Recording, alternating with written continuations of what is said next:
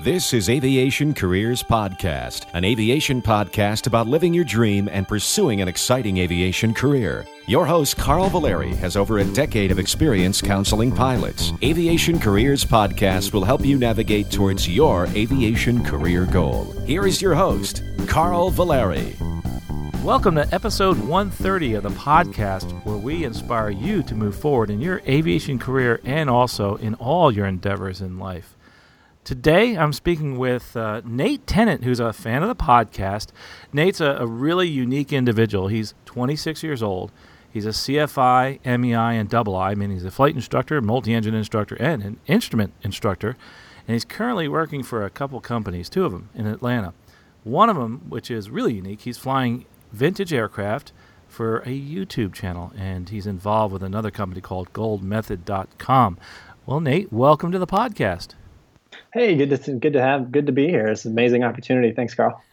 Well, Nate, tell us a little bit about your background, but also you have an interesting story, I think, as far as listening to the podcast. It's lovely to have somebody on that's been listening for a while and been inspired by it. So tell us a little bit about your journey and how this podcast helped and what you're doing now.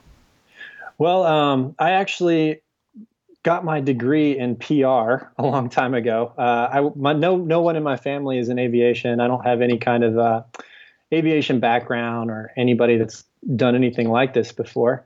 So aviation kind of came a little bit later to me, but I was kind of stuck sitting behind a desk and decided I didn't want to do that anymore after college, and took an intro flight. And that was pretty much it for me. After I punched the throttle full in the first time, I was set. Kind of all the building blocks that I was looking for all clicked all at the same time, and the Legos came together. And after that, I looked for the fastest route that I could get every rating that I needed to build a career in aviation, and ended up going to ATP and doing my kind of zero to hero fast track. Interesting. So you were able to do the zero to hero, and in doing that, you actually had to drive, you were saying before we talked, pretty far to get to your school. How long of a drive was it? I did. I was in Austin, and it was about 3 hours. But one of the reasons that I chose, I was a little bit unattached, so I was kind of able to go wherever I could. ATP has several different locations. And one thing that they do is they actually offer free housing to students in their flight centers that need students. So if the flight center is light on students, they offer free housing. So that was actually what prompted me to move to Arlington, Texas, to go to ATP there. And I ended up staying. They give you a really nice apartment, and I shared it with three other flight students. So it was a 2-bedroom apartment shared with four guys, kind of from all different walks of life. I had a little 18-year-old kid. I had another guy that was my age, about 26. And then we had a 40-year-old guy that was there with us. So it was a really interesting living situation, that's for sure.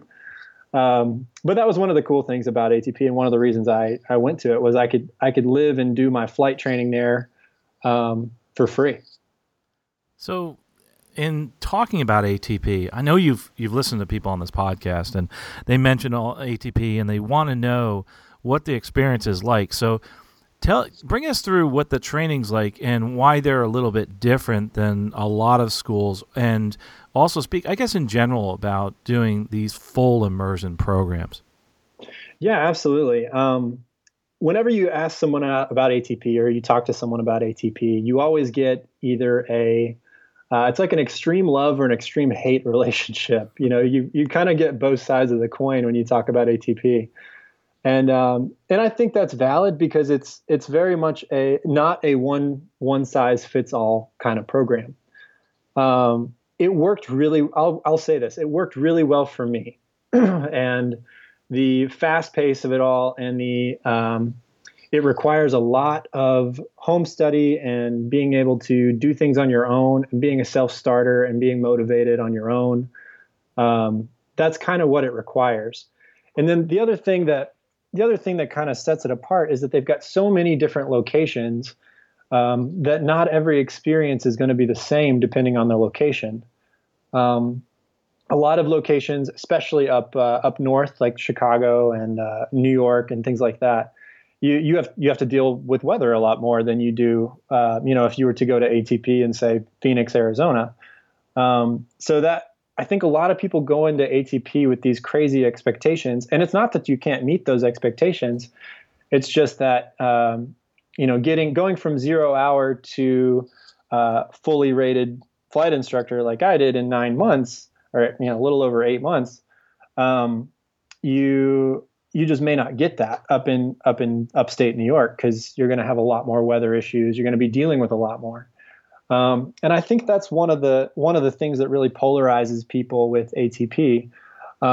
People go have an experience at ATP in one of their locations where they only have 2 flight instructors, and those 2 flight instructors have 5 or 6 students each, and they're really busy, and they, may not give the same attention. Whereas in Arlington, where I trained, we had almost 13 flight instructors at any given point. We had all brand new airplanes. We had, I think 10 Seminoles, all G500, glass panel. I mean, just beautiful airplanes. Not more than, I think the oldest one was like a 2012 or 2013. In Archers that were brand new from the factory, we actually had some private students go to Vero Beach, pick up a brand new Archer, and fly it back to Arlington, Texas for their cross country training. And it's just wild. There was, I had a really great experience with mine, but I have heard the other side of the coin for people going to the, sort of less filled out flight school or locations for ATP. And go ahead. I was going to say, what a unique experience that is as far as cross country time for people. I think that's something that's unique about ATP, is that you do get quite a bit of cross country, and you get to go long distances too. Oh, absolutely. So for my cross country time build, whenever I just got my instrument rating and my multi rating. So I had just gotten those 2, and I needed to build flight hours in order to get the time to take my commercial. And so to do that, what they do is they pair you up with another student, and you and another student, you take a Seminole on a long cross country, and you both get around 30 to 35 hours flying cross country. So it was honestly one of the coolest experiences I've ever done, because you wake up in the morning, you get in a Seminole, and we started in Austin, Texas. And they said, okay, today we want you to fly to Dallas, which is a short flight. So you fly over. When you land in Dallas, they say, okay, now go to St. Louis, Missouri. So then you go to St. Louis. And then when you land, so they don't tell you where you're going next until you land. And then you have to determine whether you've got time to make that flight that day, or you need to spend the night. And if you spend the night, then ATP pays for your hotel room. They pay for your cabs. They pay for everything but your food, basically, to get you to and from the airport and a place to sleep. So I ended up taking a Seminole from Austin, Texas, up to Chicago, over to New Jersey, and then all the way down to South Florida, and then back over to Dallas. And I'm a brand new multi-engine instrument student. This was wild to me. It was the most fantastic experience ever. And operating in all those different types of aerospace and different weather and different environments, and that is so cool. It's such a great idea to do that. Going back to what you said about the immersion there, you said something about you have to be prepared, and you really need to have all your studying. You have to be a self-starter. You have to be somebody who's going to study on your own. That's how the airlines work. That is what you have to do when you get to the airlines, and their programs are very, very compressed. So if someone's looking at it, getting into this program, is there any advice you give somebody as far as what they can do prior to actually showing up? Yeah, absolutely. I would say that one giant benefit, and I've heard you say this on the podcast, and I've had lots of aviation mentors tell me this, but before you get into the commercial side of aviation, if you can go ahead and get your college degree, that helps so much. There was a visible difference when you could see the people that have gone through some kind of, and I'm not saying a bachelor's degree, but have gone through some kind of schooling where you really needed to go above and beyond on your own and really do a lot of research on your own and learn how to put stuff together without someone, kind of giving you a list of what you need to do. That would be one huge thing. As much as you can get ahead of the game as possible, that's the best thing, the best way to come at this program. Learning how to kind of study on your own and create study habits on your own that will help you through, because everything hits you so hard and fast in those 0 to hero kind of programs. You know, if you're doing 2 flights a day with an instructor, you know, 2 2-hour flights a day, you have to be really prepared for those to mean anything to you. You know, if you're going up there in the first 30 minutes to an hour is the instructor teaching you what you should have already done for homework, you're going to be behind, and that picks up quick, and it stacks on top of each other really quick whenever when you're trying to get all this stuff done fast. What you said about the degree, I think, is really important. Learning how to study. I don't know about you, but I really didn't know how to study until I got to college, and finally learned when I got there. And, absolutely. And it was a big wake-up experience. But, you know, I loved it. When I got into aviation, it wasn't that bad. I really had a lot of fun studying and used those skills that I learned before in my college to actually move forward in the aviation career. What's also interesting is some of the things that you talked about as far as, you know, having this immersion and moving forward in this in 8 months. This is very similar to a lot of ab initio programs. And those are programs, you know, from, like you said, 0 to hero. That's, but ab initio meaning from the beginning. One of the questions I get often, and you've probably heard this, do you feel that going through this program has prepared you as well, or maybe even better, or how? What is your experience compared to the other pilots that you see out there, and compare your experience to their experiences, and whether you feel confident moving forward? Yeah, absolutely. I think that it definitely prepared me better, but that's my personal journey through it. I've definitely talked to people that felt the opposite.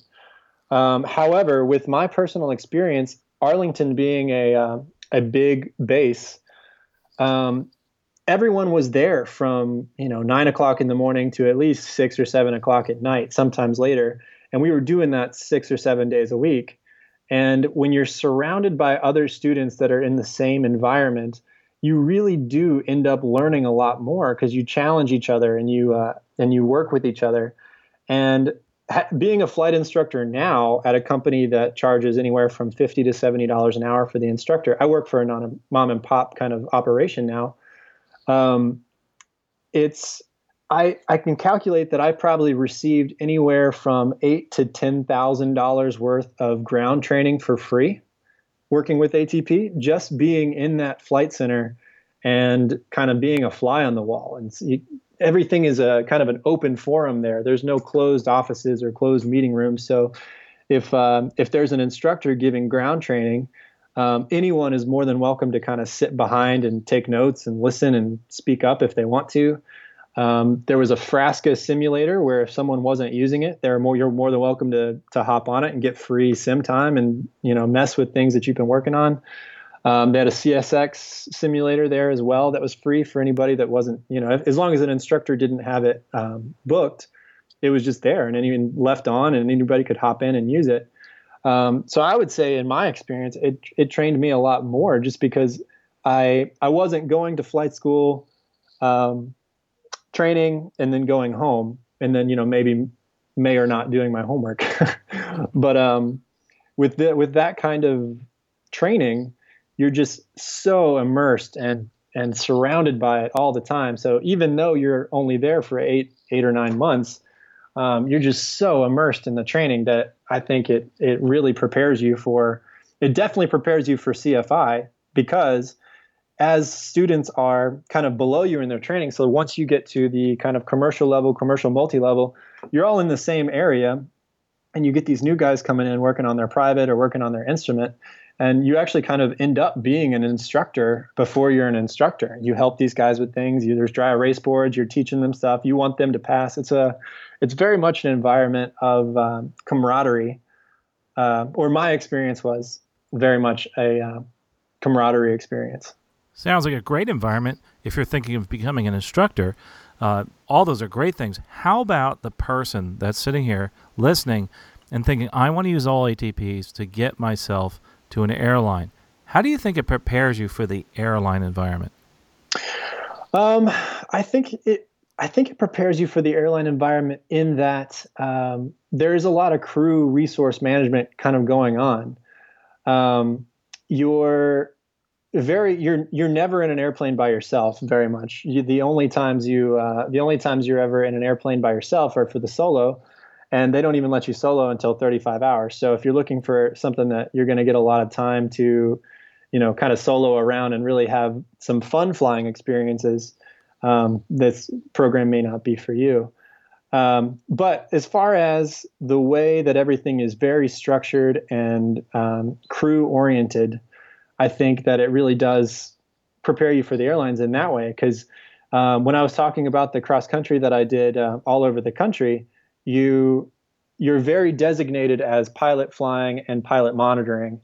And the pilot monitoring has a lot of the same responsibilities that you would see in the airlines, where the captain or the person flying the airplane, his only job really is to focus on flying the airplane, while the pilot monitoring deals with the flight plan and talking with ATC and getting everything put together, briefing the approach and all that.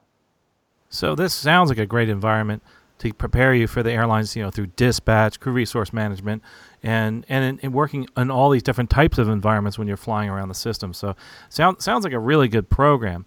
Now, you finished up this program and you immediately went to work as a flight instructor, I'm assuming.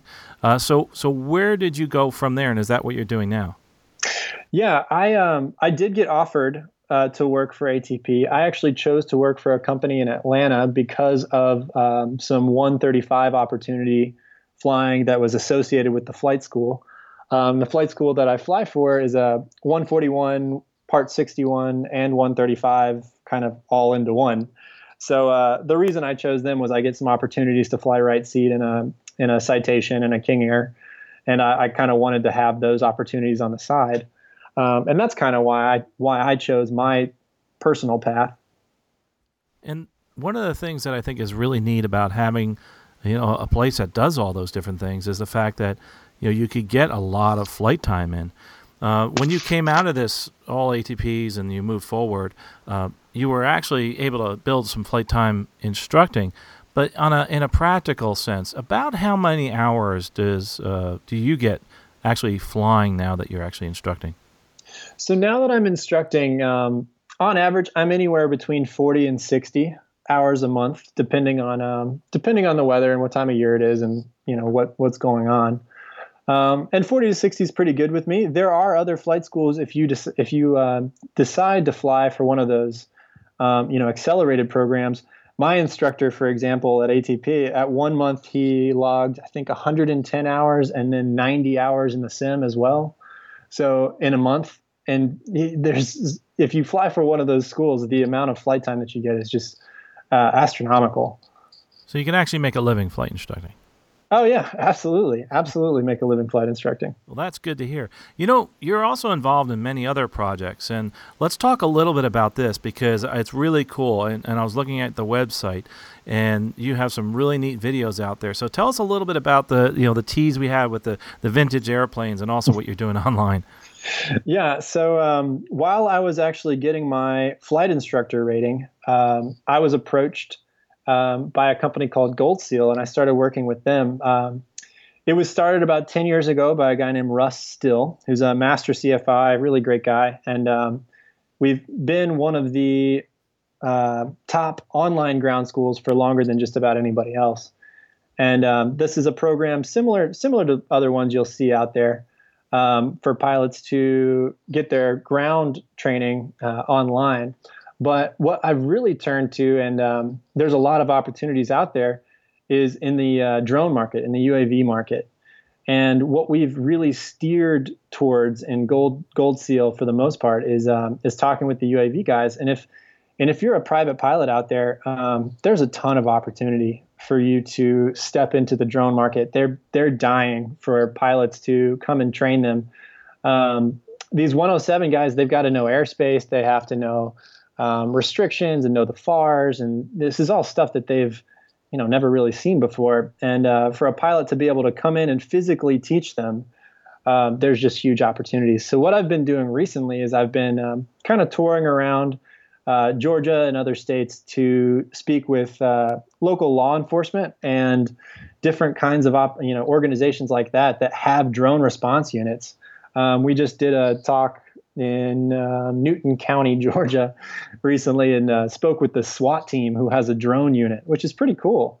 And the hot topic right now is waivers and authorizations. Can they a lot of these emergency units need to fly their drone out of visual line of sight or above 400 feet or something like that, but against one of the regulations for UAV guys. So we go and train them on how to get their waivers and train their guys up on the different regulations.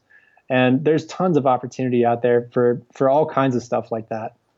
We've had people on in the past and I love, the drones and I love UAVs and I got my 107 and SUAS.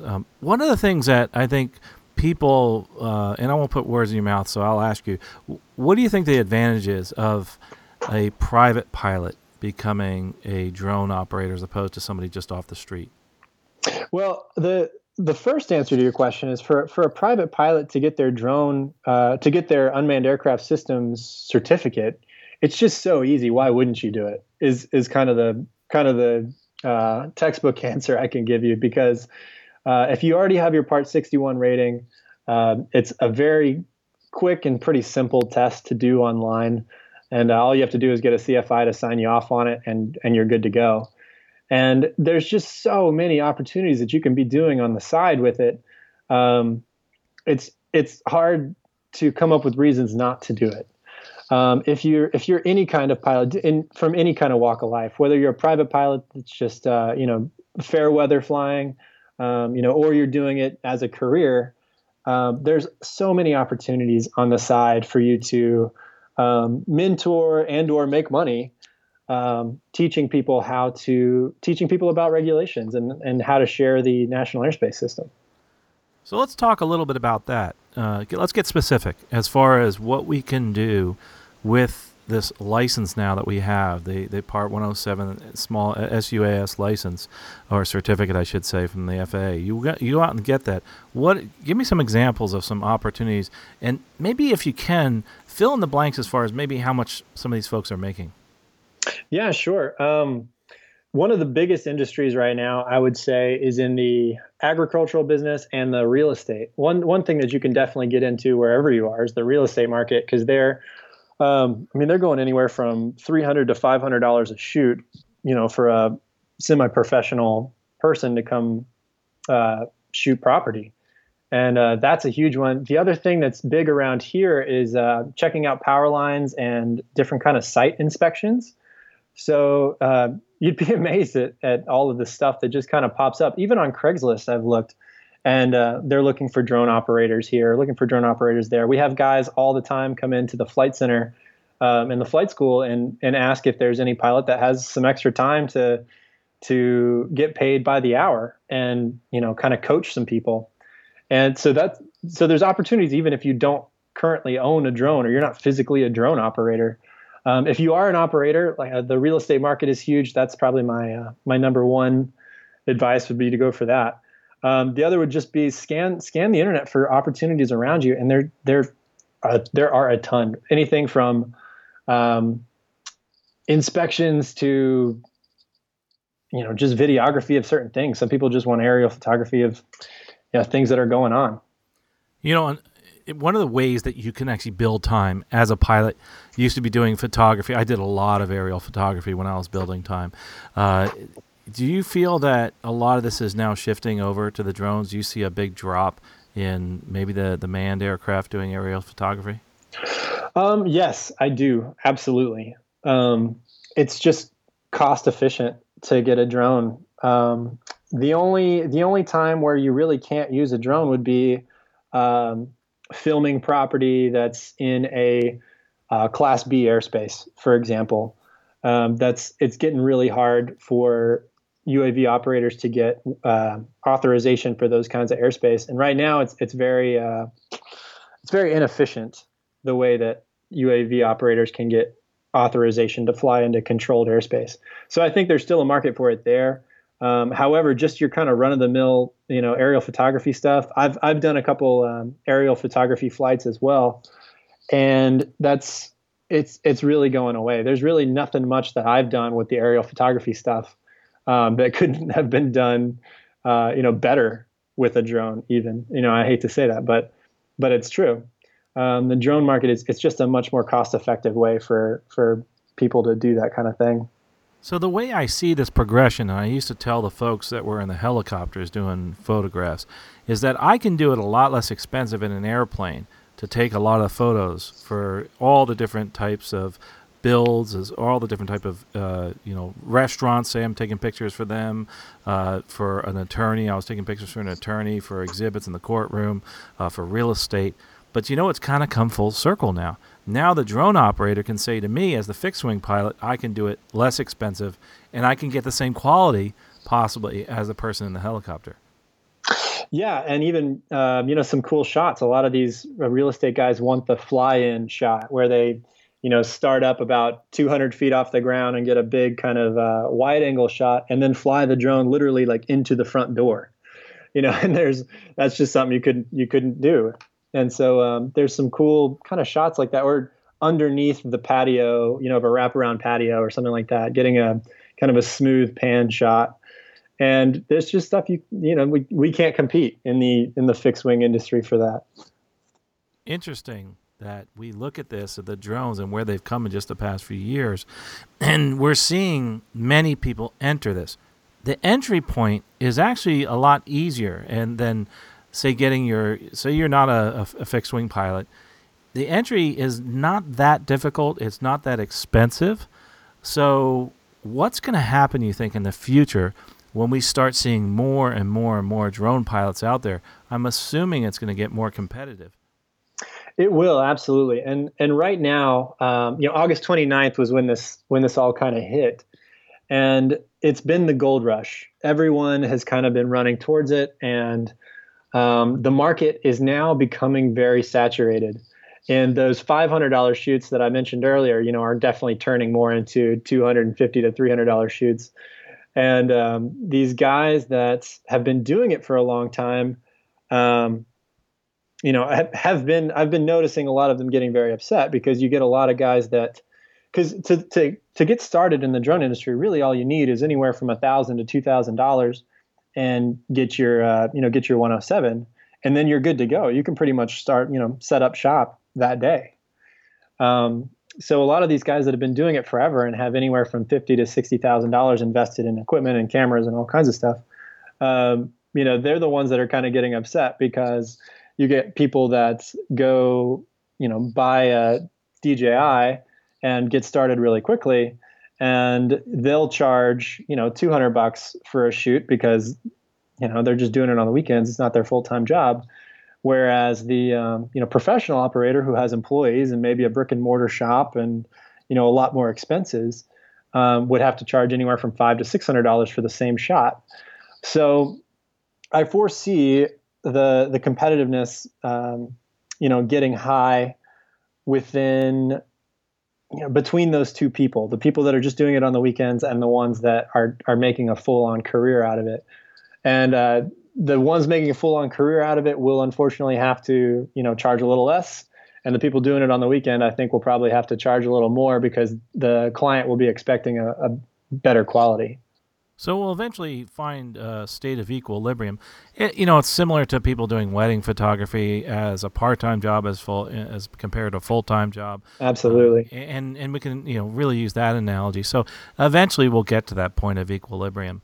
Yep. But it's like anything else. There's the professionals and the ones that bring all these services and all this experience, and maybe their selling point, their value they bring might be with the quickness or something else, the experience and the ideas that they can bring forth. So I think I think the biggest thing that really sets the professional guys apart, and it's probably one of the more hot topics today in the unmanned aircraft systems market, is waivers and authorizations, because these professional guys if they can get a waiver to say fly at night or to fly out of visual line of sight, that sets them apart. Now they can do something that, the kind of weekend people can't. And those waivers are not easy to get, really.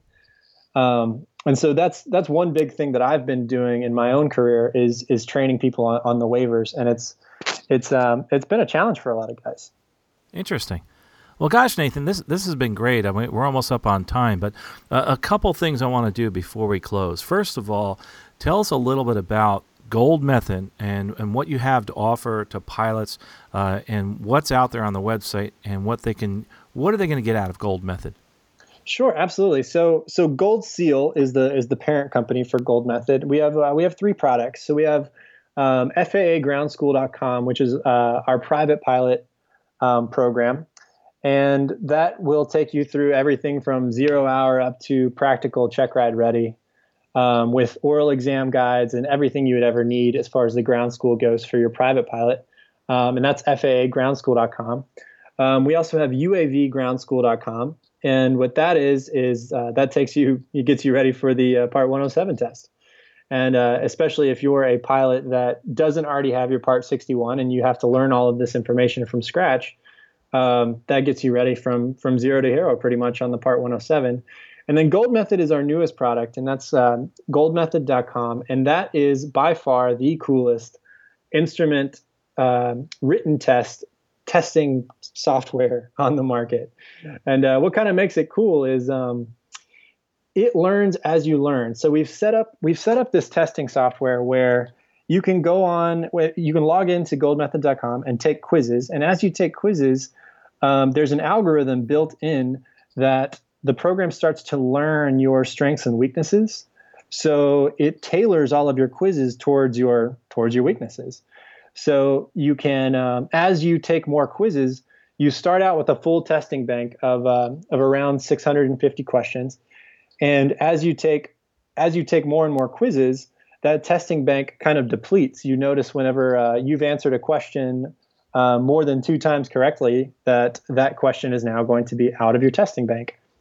And basically, it's kind of a game. You go through all the testing engines, you go through all the quizzes, and as your testing bank decreases, you collect stars, and you get closer and closer to being able to take your Gold Seal final exam.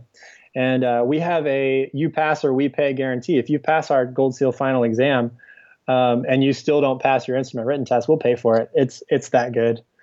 And it's got a ranking system as well. So you can actually see how many questions other people that are using the program have eliminated from their testing bank. So it really does kind of make studying for the instrument written test a little bit more fun.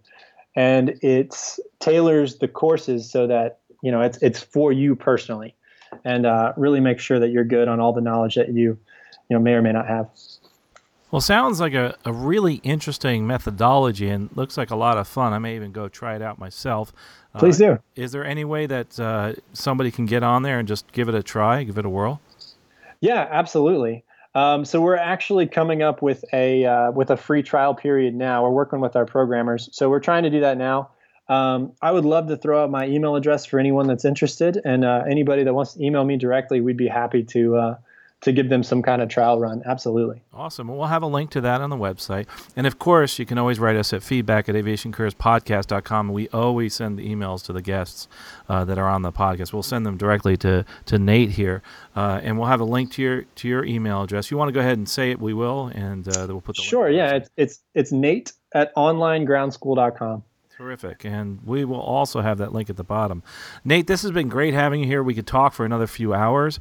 One of the things I'd love to do is have you come back on possibly and answer some of these questions. And if folks do have some questions, we can have some follow-up. I think this has been a great conversation, which we can continue. Sure, absolutely. I'd be happy to. Awesome. Well, Nate Tennant, this has been great. One of the things that I think is really cool is what you've done. You've started a little later in life. You're a great example of somebody who has decided to move in a certain direction, move forward quickly, but did it in a very systematic way. And you know what? We always tell people, And I think it's really important when you're looking towards moving towards a career goal, always take one step, then another, then another. Take one small step today to move forward in your career, just like Nate has done. Look where Nate is now, and you can be too. That's the most important thing to get out of this podcast and to get out of Nate as an example. You can do it just one step at a time. Folks, we'll talk to you next episode, and safe flying. You have been listening to Aviation Careers Podcast, an aviation podcast about living your dream and pursuing an exciting aviation career. This aviation podcast is produced by the Valeri Aviation Corporation. Although hosts or guests may receive compensation for products and services discussed in this podcast, compensation never influences our opinion. Before purchasing any product or service, you should always do your own research. Music by Billy Wheeler. All rights reserved.